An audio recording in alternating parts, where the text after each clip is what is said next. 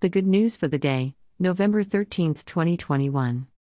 Saturday of the 32nd week of Ordinary Time, 496 Jesus tells a story to his followers about the need to pray always without giving up. He says, Once upon a time there was a judge in a certain town who neither felt afraid of God nor respected any human influence. A widow in that town used to come to him asking him, Make a fair decision for me against my opponent. For a long time, the judge didn't want to, but eventually he came around to thinking, It's true that I don't fear God nor respect any human.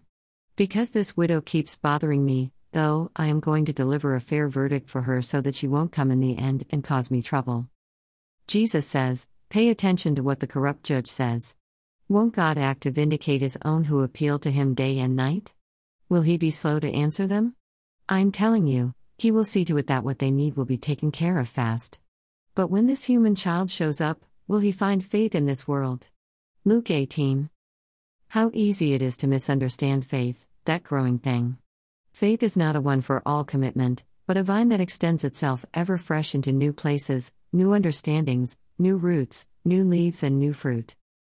You and I keep meeting new challenges, achievements, setbacks, and we change with each of them.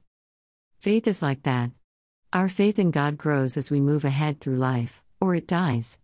Like the woman here, Jesus wants us to keep the long view in sight. The picture he offers here is of a person wanting justice, and working to get it. Always keep in mind that widows were, in their time, the most helpless of persons, you needed to belong to a family, by a husband normally.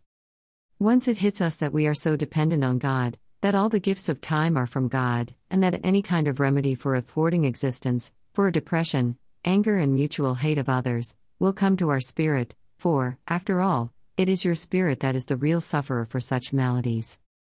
And Jesus does come. Each day. You and I may not recognize him, may not acknowledge him, may not welcome him. But when you do, the joy erupts in your heart and soul.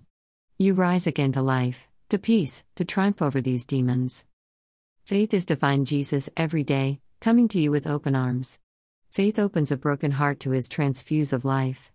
Faith opens your mind's eye to see and become free. Faith is your daily new life.